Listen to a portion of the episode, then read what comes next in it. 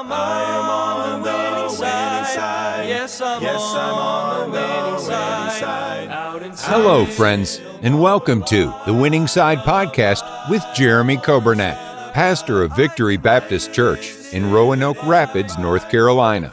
It is God's desire for His people to experience victory and to live on the winning side each and every day.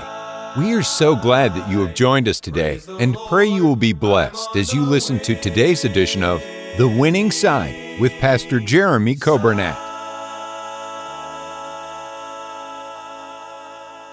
Thank you for joining us today. It is Monday, March 29th, and uh, what a beautiful day. Uh, sun is shining, and we had a great day in church yesterday. I hope you enjoyed uh, being in church yesterday, whether it was here at our church or at your church. Some of you tuned in online, some of you came to our drive in service, and uh, maybe your church is still doing online. But I hope you had a great day at church yesterday and in church. And I hope that God spoke to your heart. I hope uh, you can look back at the messages you heard. And I hope you can say, God did something in my heart yesterday in church. And it's amazing how God can do that. He uses His Word, uh, the Bible, uses the Holy Spirit, and uh, He'll use a preacher or a teacher, somebody. He'll use a human instrument to deliver that message. And uh, we had a great day yesterday. Uh, last night, uh, we uh, observed the Lord's Supper, and Jesus commanded His disciples as He break the bread and as He distributed the juice, He said, This do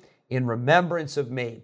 And we talked last night some about the cross and what Jesus did on the cross for us. And of course, this week now we're leading up to Easter. Uh, but before you can have a resurrection, there had to be a crucifixion.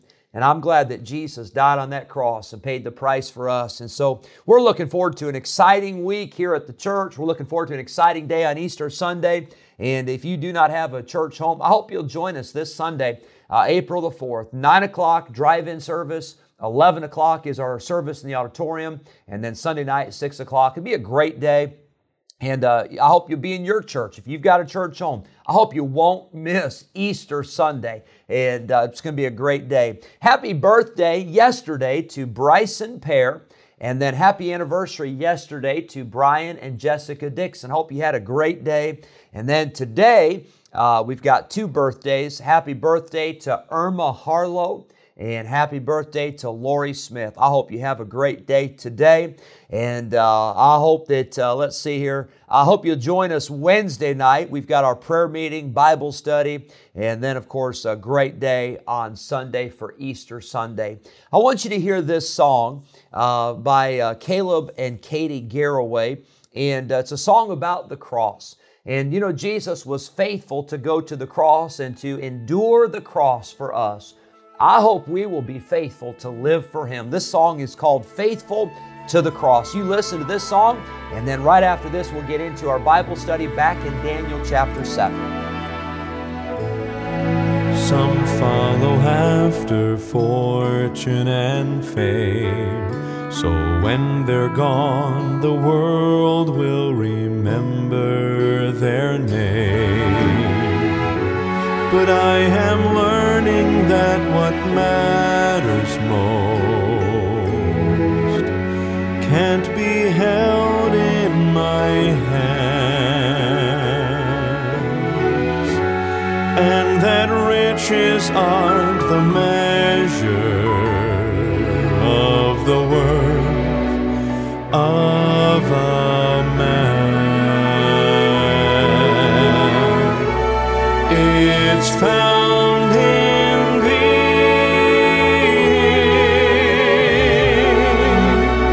faithful to the cross, faithful to his call, laying down my life, surrendering my all, forgetting what's behind me and counting it as loss, faithful to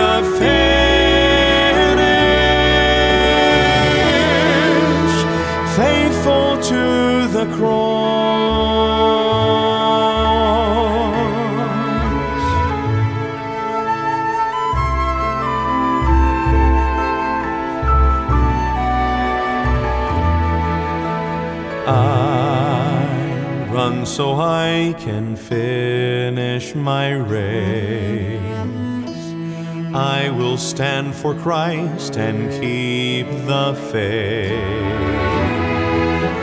And when at last I stand before the throne, I want to hear him say, My child, well done.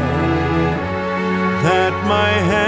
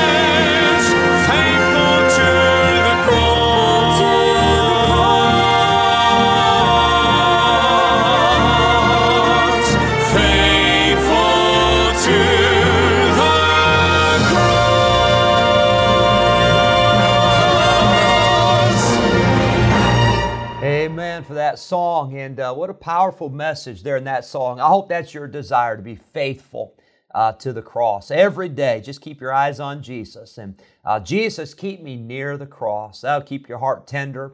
And uh, that'll keep your desire burning to live for God and to, uh, to live holy, to live godly, to live set apart, uh, so that we can be a witness, so that we can let our light shine before this world. And uh, Paul wrote in the book of Galatians, and he said, God forbid that I should glory save in the cross of Jesus. He said, The only thing I've got to glory in is the cross and what Jesus did on the cross for me. And so that's a wonderful song. I hope you enjoyed that. I want you to look with me at Daniel chapter 7. We started this on Friday, and we probably shouldn't have started something like this on Friday because we had to span the weekend and kind of come back and review. But we said on uh, Friday, Daniel chapter 7, verse 1, that um, Daniel now is the one that has dreams.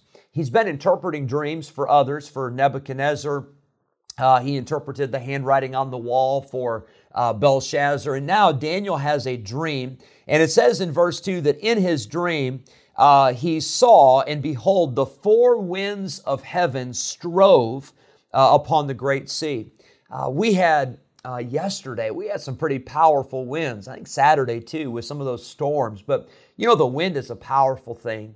Uh, you've seen, uh, I'm sure, these last few days, some some reports of some tornado damage in uh, Tennessee. I know a couple days ago they had some tornadoes in Alabama and Georgia, and you see just the devastation. The wind is so powerful.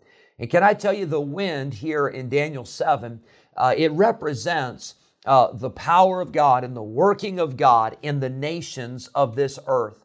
Uh, it says that the four winds they strove upon the great sea. That's the mediterranean sea. And, and god was doing a work. And i want to tell you don't ever forget that god is at work in this world. And uh, god is sovereign. God is in control. Nothing happens without god's approval without god allowing that to happen. Nothing happens in your life without it first going through the hand of god. And uh, that ought to encourage you today uh, to know that nothing can touch you uh, if it doesn't first pass through God's almighty hand. And so I'm thankful for that, the sovereignty of God. But then we said the four beasts that came up from the sea, the first beast we saw was a lion with the wings of an eagle. That beast represented Nebuchadnezzar, uh, the Babylonian Empire, and uh, it was a lion with the wings of an eagle. Lion is the strongest among beasts, and the eagle is the, uh, the, the most superior of all the birds of the air, and Babylon was superior. Remember in Nebuchadnezzar's dream with that great statue, there was the head of gold. Uh, there was the arms and the chest of silver and the abdomen of brass and the legs and feet of iron and clay. Well, Babylon was that head of gold. Well, here, Babylon is the lion with the wings of an eagle. But then we get to verse number five and we see that there is a second beast. And I want you to notice this beast. The Bible says in verse five, another beast, a second, like to a bear, and it raised up itself on one side and it had three ribs in the mouth of it and between the teeth of it. And they said thus unto it, Arise, devour much flesh. So here is a bear. It is raised up on one side and it has three ribs in its teeth. Now, um, that is a scary thought. If you're seeing a bear and it's already got three ribs in its teeth, that means it's been eating somebody. It's been eating something. And this bear represented the Medo Persian Empire. After Babylon came the Medo Persians. Well, Daniel has this dream before the Medo Persians ever came to power. But the fact that the bear was raised on its side is reference to the fact that the Medo Persian coalition it definitely leaned toward the side of the Persians. They were definitely the stronger and they were definitely the more significant of the two. The Medo Persians, as they conquered nations, they had just brute force. Uh, they didn't need a lot of strategy. They didn't need a lot of speed and quickness because of just the sheer power and the sheer dominance of the Medo Persians. When they waged war, they would come into a, a nation with sometimes up to a million soldiers. Uh, it, they would devastate they would overcome the enemy uh, with their power, much like the power of a bear. The Medo Persians were very cruel. Uh, many times they would come through and they would just trample a nation and they would leave nothing, uh, nothing but ruin and wreckage uh, where once had been a city and once had been a civilization. This was a coalition, but it definitely leaned toward the side of the Persians, just like this bear leaned on one side. But then this bear had three ribs between its teeth. These three ribs signified three nations that the Medo Persians conquered. Now, again, you say, well, Pastor Coburnett, this is, this is great. We know this from history. Exactly. But Daniel was not writing it as history, he was writing it as prophecy. This had not even happened. This was yet to come. And yet God gave Daniel this prophecy. They conquered Babylon. They conquered the nation of Lydia and they conquered the nation of Egypt. Those three countries were those three ribs that the bear had in its mouth from the conquering. And then there was a voice that was heard that said, Devour much flesh. That shows that the Medo Persians were operating under the divine will of God. God was the one that gave the green light. God was the one that gave them the okay to conquer these nations like Babylon, like Lydia, like Egypt. Their territory, the Medo Persian territory, expanded beyond what Babylon had once possessed.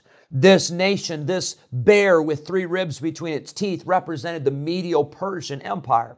That's where we read in Daniel chapter 6, where Cyrus and Darius were in charge and Daniel was thrown into that lion's den.